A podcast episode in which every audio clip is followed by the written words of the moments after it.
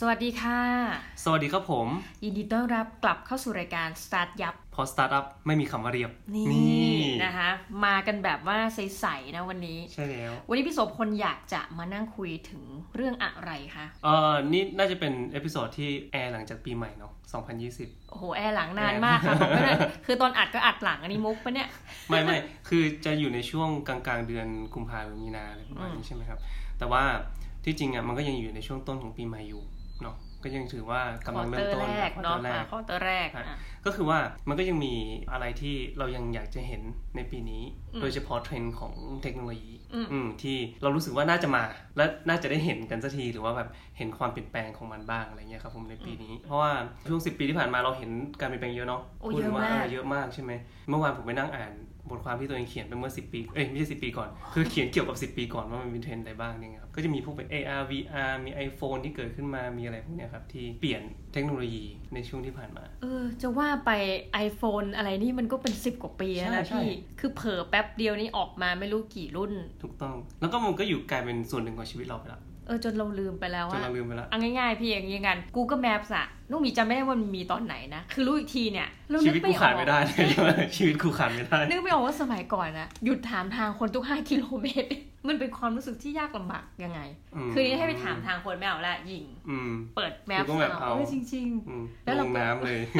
ๆไม่แต่สังเกตว่าข้อดีคือเทคโนโลยีเนี่ยมันดีขึ้นเรื่อยๆอะนะใช่ตอนแรกใช้แล้วห่วยห่วยกูก็แมปอะอาทิตอืย์มมีข่าวว่าเอาคนไปตกน้ำไปอะไรอย่างงี้ใช่ไหมใช่ แต่เนี้ยข่าวนี้น้อยลงนะพี่อ่าคนมันก็ดีขึ้นเรื่อยๆครับตามจำนวนคนที่ใช้อะมันทีนี้ก็มีความ accurate มากขึ้น เรามาดูเทรนด์กันดีกว่า วันนี้มีกี่เทรนด์คะห้าห้าจะพูดถึงแค่ห้าเทรนด์ที่เราน่าจะได้เห็นในปีนี้ 2020อะนะเดี๋ยวมาดู disruptive กัน trend เนอะอย่างแรกเลยก็คือเรื่องของ gig economy แล้วก็ sharing economy อืมแต่เนี้ยมันจะเป็นธุรกิจที่ grow up แล้วเดี๋ยวก่อนก่อนที่จะไปถึงว่ามันอยู่ใน grow up stage อืมกิ๊ก เอ Gig คอนมีเอางี้ดีกว่า gig economy ก็คือพวก Uber พวกอ่า Lyft หรือว่าพวก Grab Busy Rabbit ก็เป็นเป็น gig เหมือนกัน gig economy เหมือนกันอะอ่าต้องบอกก่อนท่านผู้ฟังคือกิ๊กเนี่ยมันเป็นสแลงในภาษาอังกฤษแบบ British อืม ถ้าเราบอก I'm going to gig นะคะอืมคือการไปคอนเสิร์ต แต่กิ๊กเอเออคอนใช่ใช่มีเนี่ยมันจะคนละความหมายกัน ถ้าคนอังกฤษสมัยสักสมัยน้องหมีไปเนี่ยอืม2009โอ้กิ๊กเหรออืมไม่มีใครเขานึกถึงการทำงานแบบไม่ประจำอ๋อ แต่สมัยนี้พอพูดถึงคำว่า gig ปุ๊บคนก็จะแบบงานแบบทั่ว ๆ ไปอะไรเงี้ยอ่าอะงานเหมือนกับไม่ใช่งานประจำอะอืมแต่เป็นงานลักษณะเป็นจ็อบจ็อบซึ่งเรามีเชื่อว่านะ สมัยก่อน I'm going to a gig เนี่ยคนรู้ศัพท์นี้มากกว่า gig economy อืมแต่ตอนนี้ใช่อาจจะกลับแล้ว เพราะว่าถูกต้องคำว่า gig เนี่ยมันเป็นแสลงที่ใช้เฉพาะกิจอืมกลายเชื่อไหมตอนเนี้ยคนแบบพอบอก gig อะอยู่หมายถึง gig economy เหรออืมไม่ใช่ gig ที่เป็นคอนเสิร์ตละใช่อันนี้จะกลับกันละ แล้วก็ไม่ไม่ใช่กิ๊กในบ้านเราด้วยนะ นั่นก็คืออีกความหมายหนึ่งเนาะก็คือ gig economy เนี่ยกับ sharing economy อย่าง Airbnb นี่ถือว่าเป็น sharing economy เนาะเพราะฉะนั้นเนี่ยสองอันเนี้ยที่มาละในช่วง 4-5 ปีหลังเนี่ยที่เราเห็นการเติบโต แต่ว่าปีเนี้ยมันจะเป็นอะไรที่น่าสนใจมากขึ้น เพราะว่าเรื่องกฎหมายจะมีเรื่องกฎหมายเข้ามาเกี่ยวข้องมากขึ้น เพราะฉะนั้นเนี่ยคนที่เข้ามาทำงานในบริษัท Grab หรือว่าคนที่เป็นอยู่ใน Uber อย่างเงี้ยครับเขาจะไม่สามารถเรียกตัวเองว่าเป็นพาร์ทเนอร์ได้อีกต่อไป เพราะว่าจะมีกฎหมายเข้ามาเพื่อที่จะให้เขาเป็นพนักงานของบริษัทอ่าอ่าอันนี้แหละครับอันนี้แหละน่าสนใจเด็ดเพราะว่าคนเนี่ยจะคือบริษัทเนี่ยพอมันเติบโตมาได้เรื่อยๆเนี่ยเพราะว่าเขาไม่ต้องจ่ายค่า สวัสดิการสวัสดิสังคมนู่นนั่นนี่อะไรเงี้ยเออให้กับจ่ายเป็น hour rate ไปถูกต้องแต่ว่ามันไม่ถูกต้องถูกต้องแต่มันไม่ถูกต้อง คือไม่รู้สิสำหรับผมเองในมุมมองของเป็นผู้เป็นเจ้าของบริษัทอืมเนาะหรือคนที่เป็นเจ้าของธุรกิจเนี่ยครับผมยังเชื่อว่าพนักงานอยู่กับเราได้ เขาต้องมีสวัสดิการให้เขา อันนี้อาจจะเป็นแนวคิดเก่าไปนิดนึงเป็นนะคนดีไงเป็นคนดีไงคือเรารู้สึกว่าอย่างน้อยๆพนักงานที่ทำงานให้เราอะอืมไม่ว่าเขาจะเป็นพาร์ทเนอร์พาร์ทไทม์หรือว่าอะไรเงี้ยอืมเราควรจะมีสวัสดิการให้เขาไม่ว่าอย่างใดอย่างหนึ่งหรือว่าช่วยเขาอย่างใดอย่างหนึ่งอะไรเงี้ยครับผมเพราะฉะนั้นเนี่ยกฎหมายจะเข้ามาควบคุมในเรื่องนี้มากขึ้น เพราะฉะนั้นเนี่ยจะกลายเป็นว่าเป็น growing pain ของธุรกิจเหล่าเนี้ยในขั้นต่อๆไป นี่เราจะเริ่มเห็นเทรนด์ตรงนี้แล้วกันนุ่มมีไปตามสตาร์ทอัพอันหนึ่งในอังกฤษ ชื่อ Deliveroo เคยได้ยินได้ไหมรู้รู้ครับ เคยได้ยินส่งอาหารแค่อาหารพรีเมียม อาหารที่ดีคือนุ่มมีชอบมาก ไม่ใช่จากธนาคาร Delivery นะ Deliveroo นะคะ เหมือนกับ kangaroo ไงชอบคน แต่ Deliveroo จุดเด่นเขาคือ แทนที่จะเราเห็นแบบมอไซค์เนาะอืม Deliveroo ส่วนใหญ่เป็นขี่จักรยานอ๋อ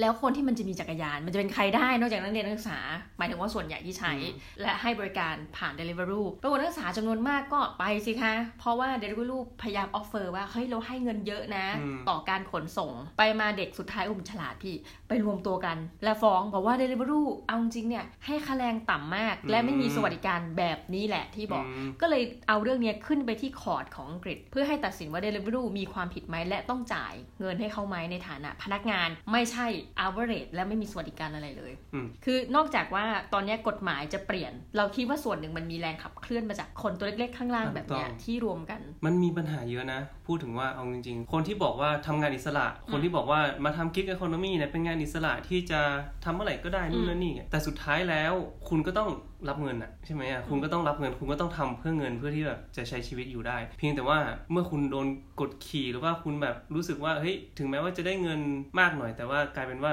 เวลาไปโรงพยาบาลหรือว่าอะไรอย่างเงี้ยก็ต้องมานั่งเสียเองหรือว่าไม่มีการ support จากรัฐบาลหรือว่าอะไรเงี้ยครับมันก็ทำให้ชีวิตเขายุ่งยากมากขึ้นอืมเอาจริงๆนี่สำหรับเทรนด์ที่หนึ่งนะคะอันนี้เทรนด์ที่หนึ่งซึ่งจะขยายขึ้นแต่เรื่องกฎหมายก็จะทำให้เจ้าของบริษัทโอ้อ๋อปวดปวดหัวมากขึ้นปวดใช่หัวมันจะเรียกเขาว่าพาร์ทเนอร์แล้วก็พยายามจะหลีกเลี่ยงกฎหมายทุกอย่างมันมันเป็นไปไม่ได้อ่าอ่าเดี๋ยวก็ต้องติดตามกันว่า มันก็เป็นข่าวดีแหละ แง่หนึ่งถึงอืมกฎหมายจะน่าปวดหัวแต่เป็นข่าวดีสำหรับคนจำนวนมากที่ทำงานภายใต้ระบบกิกเอโคโนมีอถูกยู่ต้องครับ แต่ก็อีกหน่อยก็คงจะทำให้เห็นถึงการเติบโตแล้วก็เป็นรูปแบบของบริษัทมากขึ้นอ่าอ่าเทรนด์ที่สองเทรนด์ที่สอง plant based meat ยุยน้องหมีขนลุกเลย เพราะว่าเป็นคนไม่ชอบกินผัก เป็นเนื้อที่มาจากพืชคือน้องหมีเคยเห็น impossible whopper ป่ะของ Burger King อะเคยได้ยินเคยได้ยินใช่ไหมอ่าอืมมันคืออะไรคะ เป็นเนื้อที่ทำในห้องแล lab บอืมไปทำเป็นเนื้อที่ทำในห้องแลบที่มาจากพืชอะไรเงี้ยครับ เฮ้ย คือแต่คือรว่าสชาติมันก็เหมือนเนื้อ อ๋อทำไมเป็นพืชเออแต่มันเป็นพืช โห งงเลยทีนี้พี่ใช่เรากินเรากินอะไรเข้าไปเนี่ย ใช่ครับ แต่คือว่า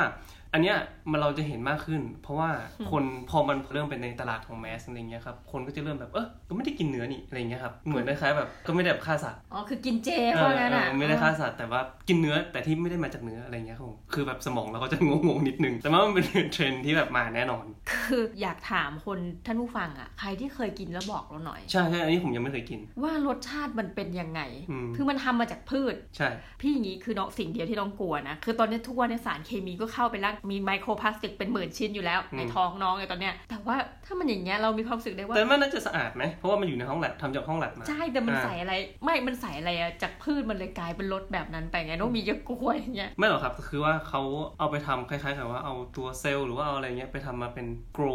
เออโอเคโกรขึ้นมาให้มันเป็นมีดอะไรเงี้ยอืมอืมเอ้ยแต่น่าสนใจนะ plant based meat ใช่ใช่เหตุผล plant-based นิ meat ดนึงอะสำหรับพวกสายรักโรคอย่างน้องหมีการเลี้ยงสัตว์นะพี่มันปล่อยแก๊สเสียมาอะเยถูกอะต้องมากนะถือว่าพวกปศุสัตว์ทั้งหลายเนี่ย ดังนั้นสิ่งหนึ่งที่พวกเนี้ย plant based meat เขาจะพูดได้เต็มปากก็คือว่าเขาทำลายโลกน้อยกว่า ถูกต้อง แต่ว่าอย่าลืมนะเขาอยู่ในห้องแลบเขายังต้องแบบเปิดแอร์เปิดทั้งนู่นนั่นนี่ของเขาเหมือนกัน อันนี้ตกลงอยู่ข้างไหนเนี่ย ไม่หรอกคือว่ามันเหมือนคล้ายๆกับแบบ organic food สมัยก่อนอะที่มันเป็น niche market ถูกไหมอืมอ่า organic food ที่แบบโอ้ทุกอย่างเออออร์แกนิกมูลค่าแบบสูงอะไรเงี้ยแล้วก็แบบอ่าๆตลาดก็จะแบบนิดเดียวอะไรเงี้ยแต่ว่าพอมันเริ่มได้รับความนิยมมากขึ้นมันกลายเป็น mass มากขึ้นคนก็จะบริโภคมากขึ้น ตอนนี้เราก็เห็น organic food ในโลตัสใน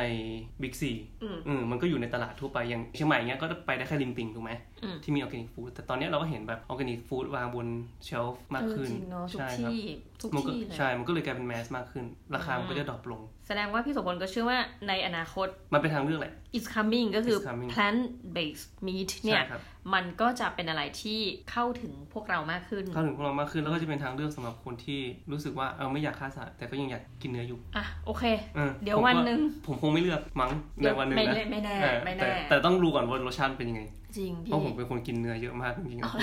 แต่ตอนนี้ผอมนะคะ by the way นี่ฝากชม กินกินเยอะมากงั้นเดี๋ยวท่านผู้ฟังท่านไหนลองแล้วช่วย inbox มาบอกเราหน่อยใช่ครับเราก็อยากรู้ว่ารสชาติมันจะยังอร่อยเหมือนเดิมไหมอะอืมเทรนด์ที่สามค่ะ AI มาโอ้แน่นอนเราเห็นกันอยู่แล้วทุก ๆ ที่เนาะเยอะมากทุก ๆ ที่เลย ตั้งแต่ Deep Learning AlphaGo ใช่ไหม AlphaGo ที่ไปชนะที่ชนะมาคนเนอะ Voice Assistant ที่แบบ useful มากขึ้น Alexa Siri Google อะไรเงี้ย คือมาทุกแห่งทุกหนอีกอย่างหนึ่งที่ผมสังเกตเห็นก็คือ Spam Blocker เอ้ยนี่คืออะไร Spam Blocker ในอีในกล่องอีเมลครับในกล่อง inbox ทำงานได้ดีมากช่วงหลัง คือแบบของผมนี่แทบจะไม่มีสแปมเลยนะอ๋อใน inbox ในขอ inbox ของอีเมลอีเมลของเราอะเออแล้วมีเคยสังเกตไหมคืออันนี้ขอวิจารณ์ถ้าเป็น hotmail อะมันจะมีอ๋อีอเมไม่ลเพอะราะไรเมลผมมาไม่เยใช้อะแล้วอะผมใช้ Gmail ไม่ไม่น้องหมีคือไม่ได้ใช้แล้ว แต่ว่าอันนี้วิพากษ์หน่อยว่า hotmail แบบ what อย่างเงี้ยอืมแต่พอ gmail ตอนแรกเราไม่ค่อยเห็นแต่หลังๆน้องหมีมาเห็นว่าน้องหมีมีสแปมมากขึ้นนะมีตสอนแปลัมมากขึ้นเหรอเอาจริงแต่ดิแต่ของพี่บอกว่าตอนนี้มันทำได้ดีขึ้นทำไม่ดีขึ้นของผมทำไม่ดีขึ้นแทบอืมคือแบบเกือบ99.99%แทบอืมไม่มีสแปมเลยอืมแต่ว่าไม่ใช่ว่ากล่อง spam inbox ของผมอะจะไม่โตนะ คือแบบ spam inbox นี่แบบมาแบบวันละร้อยสองร้อยแบบฮะอันเลยอะไรเงี้ยพี่ได้รับอีเมลวันละเท่าไหร่คะเนี่ยทำไมสแปมผมเออเยอะเหมือนกันนะวันหนึ่งอะอ๋อเพราะเรื่องงานเรื่องอะไรใช่เรื่องเนาะงานด้วยใช่ครับเพราะฉะนั้นเนี่ยก็เลยกลายเป็นว่ากล่องอีเมลของผมเนี่ยแทบไม่มีสแปมแต่ถ้าสมมติจะเข้าไปดูในสแปมบ็อกอะก็จำนวนก็เยอะมาก อ๋อ คือมันหมายถึงว่าสแปมมันมันยังมามันยังแต่มามันกันออกไปมันให้กันออกไปให้ะเยอะนนี้อาจจะเหมือนกันละ ถ้าอย่างนั้นอืมอ๋อใช่ความเข้าใจแล้ว เข้าใจใช่ไหมอืมแล้วก็เอ่อ AI อีกด้านหนึ่งก็คือ News Feed ของ Facebook หรือว่า Amazon หรือว่าเอ่อ Netflix Spotify เนี่ยครับ ก็จะดีขึ้น น้องหมีเคยเข้าไปดู Spotify ที่แบบย้อนหลัง 2019ป่ะ คือน้องหมีอ๋อไม่ได้ใช้เอหรืออว่าไม่ได้ใช้อ๋อแต่ว่าน้องหมีพอเข้าใจนี้อยู่ แต่เราพูดในฐานะคนที่เรียนด้านสังคมศาสตร์ว่ามันดีขึ้นมาก เพราะมันรู้พี่มีครั้งหนึ่งน้องหมีว่ามันบ้าไปแล้ว เราแค่คิดอะ อยากจะไปตัดมันผบ้ามแล้วเหรอใช่ไม่รู้เราหรือมัน เราแค่คิดจะไปตัดผมอืมเฮ้ยสักพักสแปมขึ้นหวานเรื่องตัดผมเราเลยรู้สึกว่ามันเข้าไปอยู่ในหัวเราตั้งแต่ตอนไหนอันนั้นเนี่ยอันนั้นเราคิดมากไปเองนะอ๋อโอเคคิดมากไปแต่มันมีหลายครั้งที่รู้สึกว่าอีนี่จะฉลาดเกินไปถูแล้กวต้องถูกต้อง แต่ปัญหาเดิมพุ่งตรงพี่สมมติง่าย ๆ เราขอเรื่องการเมืองเลยเสื้อเหลืองเสื้อแดง อืม ถ้าสมมติต้องมีบริโภคแต่สื่อเสื้อแดง เราก็จะได้รับแต่สื่อเสื้อแดง เออ ซึ่งอันเนี้ยเรารู้สึกว่ามันเป็นการไม่ balance ข้อมูลอะให้เข้าไปในสมองเราเขาเรียกว่า filter bubble อืม อืม ซึ่งอันนี้ขอบอกกันว่าเป็นอะไรที่สำหรับน้องหมีนะ ใช่เราได้เสพสิ่งที่เราอยากจะเสพถูกต้องแต่เราจะกลายเป็นเหมือนกับคนหมกมุ่นเออะอหมกมุ่นในข้างเดียวแนวคิดของตัวเอง อันนี้คือสิ่งที่ผมพยายามจะบอกแม่ยายมาตลอดอะโอเค คือไม่ใช่หรอกคือแบบอยากบอกเขาชอบเสพอืมคอนเทนต์อย่างเช่นแบบอย่างข่าวการเมืองหรือว่าอะไรเงี้ยเขาก็เสพนะ แต่ว่าอีกอย่างหนึ่งที่เขาเสพก็คือแบบข่าวแบบข่าวสลดอะอืมเออข่าวสลดอย่างเช่นแบบ วันนี้แบบ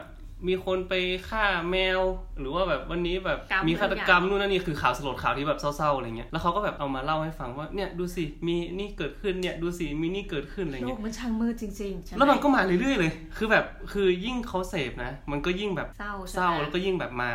วิดีโอแบบนู่นนั่นนี่แบบมาตลอดอะไรเงี้ยเออเออน้องหมีมีตัวอย่างของตัวเองเหมือนกันเมื่อวานพี่อยู่ดีเป็นบ้าอะไรไม่รู้กำลังทำงาน แล้วมันก็รู้สึกว่าแบบปกติทำงานจะไม่ค่อยฟังเพลง เพราะว่ามันจะไม่ค่อยรู้เรื่องเมื่อวานไปเปิดเพลงทางของฝุ่นอะของอืมอะตอมอะพี่ใช่ไหมน้ำตาจะไหลนั่งดูวิดีโอเป็นครั้งแรกก็บอกเราเป็นบ้าอะไรเพราะว่าคือในเรื่องอะมันเป็นเหมือนกับผู้หญิงแฟนเก่าไปแต่งงาน และไอ้คนเนี้ยเหมือนต้องเป็น videographer อะมาทำให้เป็นทีมงานอะไรเงี้ยมันก็เหมือนกับนึกออกไหมถ่ายแฟนเก่าตัวเองที่แล้วมีคือเราไม่เคยมีประสบการณ์เนี้ยแต่ดูแบบอินมากแล้วบอกเฮ้ยอะไรเนี่ยแล้วหลังนั้นมันก็ใช่มี recommend เออมันก็มีวิดีโอมาเรื่อยๆเลยใช่ไหมเออไม่เอาแล้วแสดงว่าโอเค AI เป็นเทรนด์ใช่เท รนด์มาแน่นอน แล้วก็อีกอย่างหนึ่งก็คือคนจะร่วมงานกับ AI เยอะขึ้น เราจะเห็น AI assist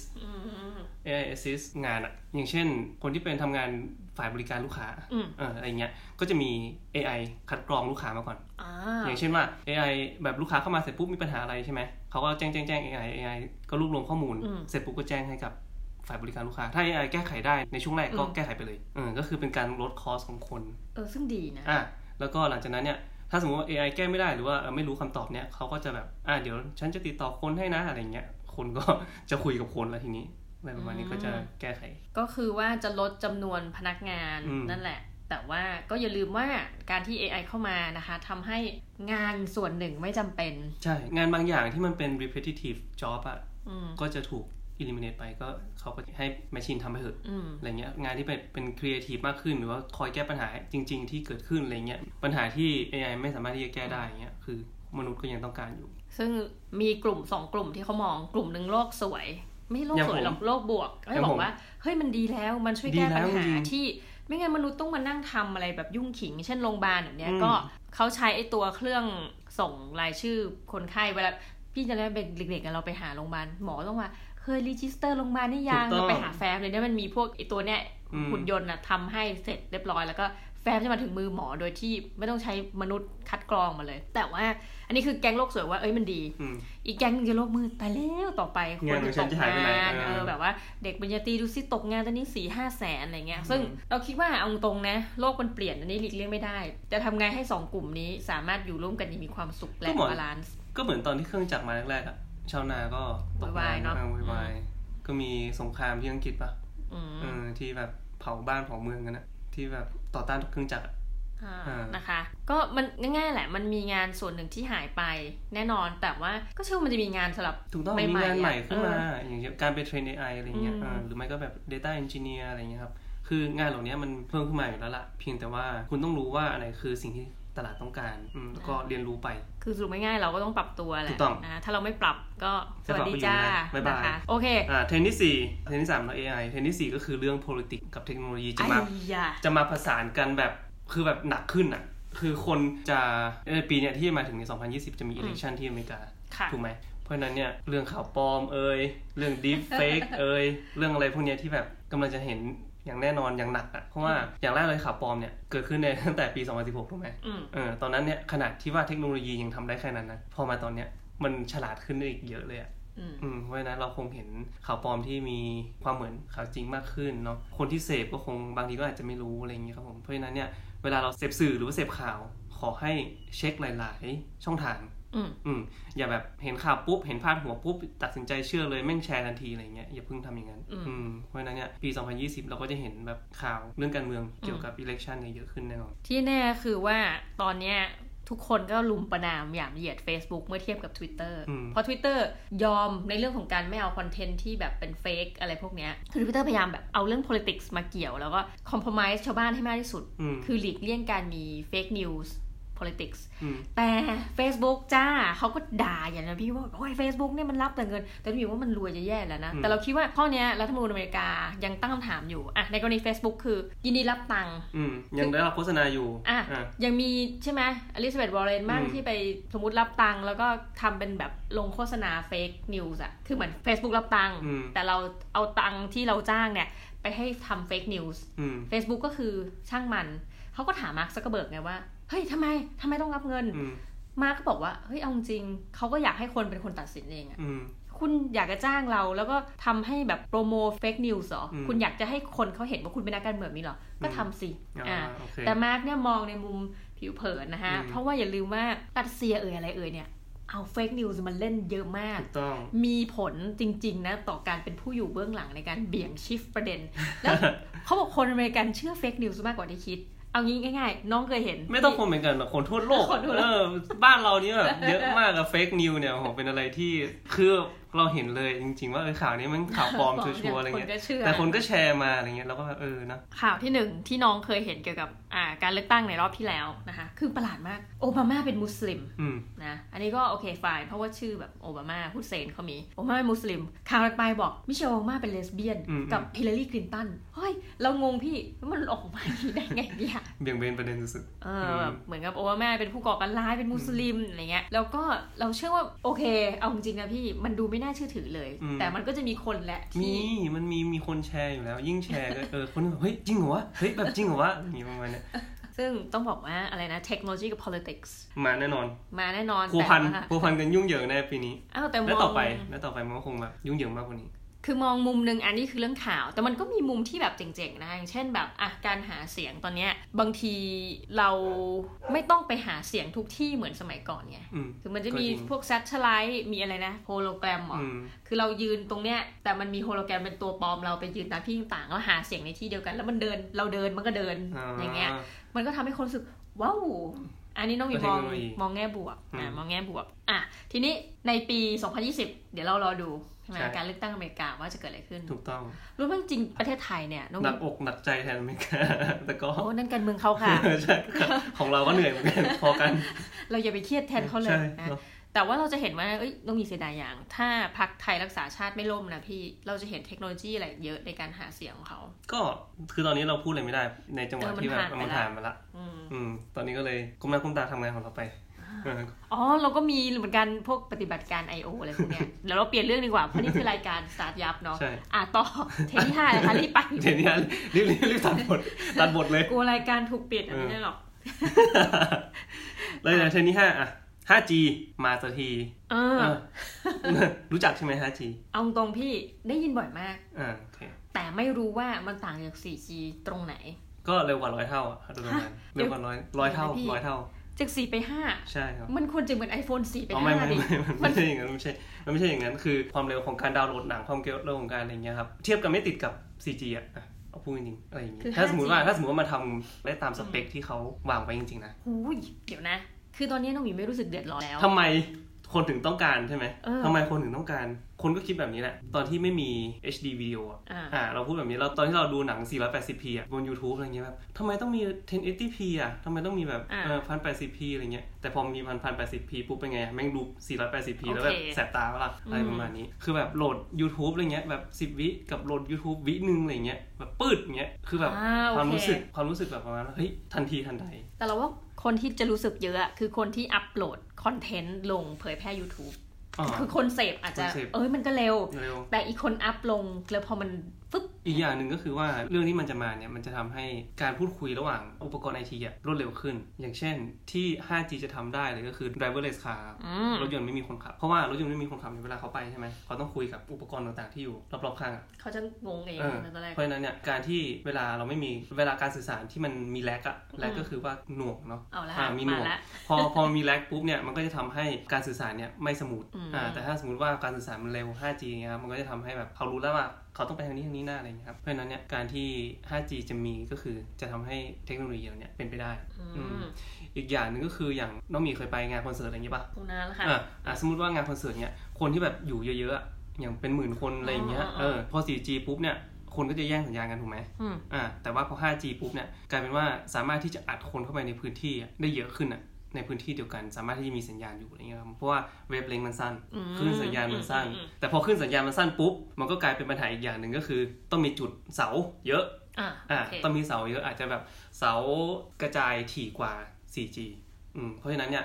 การที่ติดตั้งหรือว่าอะไรเงี้ยก็จะมีค่าใช้จ่ายเยอะกว่าอืมสิ่งที่เราจะเห็นก็คือในพื้นที่อย่างสยามหรือว่าอะไรเงี้ยก็คงมีก่อนอืมในพื้นที่แบบเล็ก ๆ แล้วก็ตรงนี้เขาก็จะเทสโมเดล ก็จะมีความเร็วเยอะขึ้นแล้วเราก็จะเห็น 5G ในปีนี้ อาจจะช้าๆหน่อย อาจจะไม่ได้เร็วมากแต่คือแบบก็เร็วกว่า 4G ที่เรามีอะไรเงี้ยก็ได้ข่าวว่าหลายคนเพื่อนน้องหมีบอกนะ มือถือในยช่วงนี้อย่าเพิ่งซื้อมันยังไม่รองรับ 5G อืมเดี๋ยวให้รอเปลี่ยนโมเดลก่อนอะไรเงี้ยก็มีคนเริ่มแบบ aware เนี่ยเนาะอืมรอจะซื้อมือถือใช่ที่รองรับ เอาละค่ะพี่โสพลสรุป 5 เทรนด์ของปี 2020 กันอีกสักครั้ง อันแรกก็คือ gig economy sharing economy ในที่สุดก็ grow up อะเป็น mature economy ละเนาะไม่ใช่แบบเล่น ๆ อีกต่อไป เราเห็นว่าการเติบโตมาแน่ แต่ก็จะมี growing pain ตามมา plant based meat อืมเนื้อที่ไม่ได้มาจากเนื้อไม่ได้มาจากสัตว์อืมอันเนี้ยก็มา AI มีเยอะขึ้นทุกๆที่ tech and politics ก็จะมีการพัวพันกันมากขึ้น แล้วก็เรื่อง 5G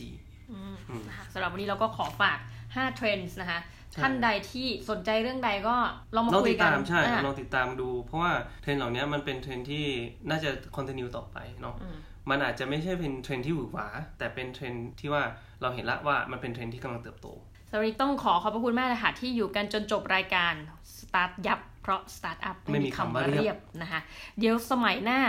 อุ้ยตายแล้วสมัยหน้าพูดเรื่อง politics สมัยหน้าสมัยหน้าเลยเหรอเดี๋ยวพรุ่งนี้เดี๋ยววีคหน้านะคะ เราจะมาคุยกันถึงเรื่องราวของอะไร โปรดติดตามมันนะคะสำหรับวันนี้น้องหมีและพี่โสพลต้องขอลาท่านผู้ฟังไปก่อนค่ะ สวัสดีค่ะ สวัสดีครับผม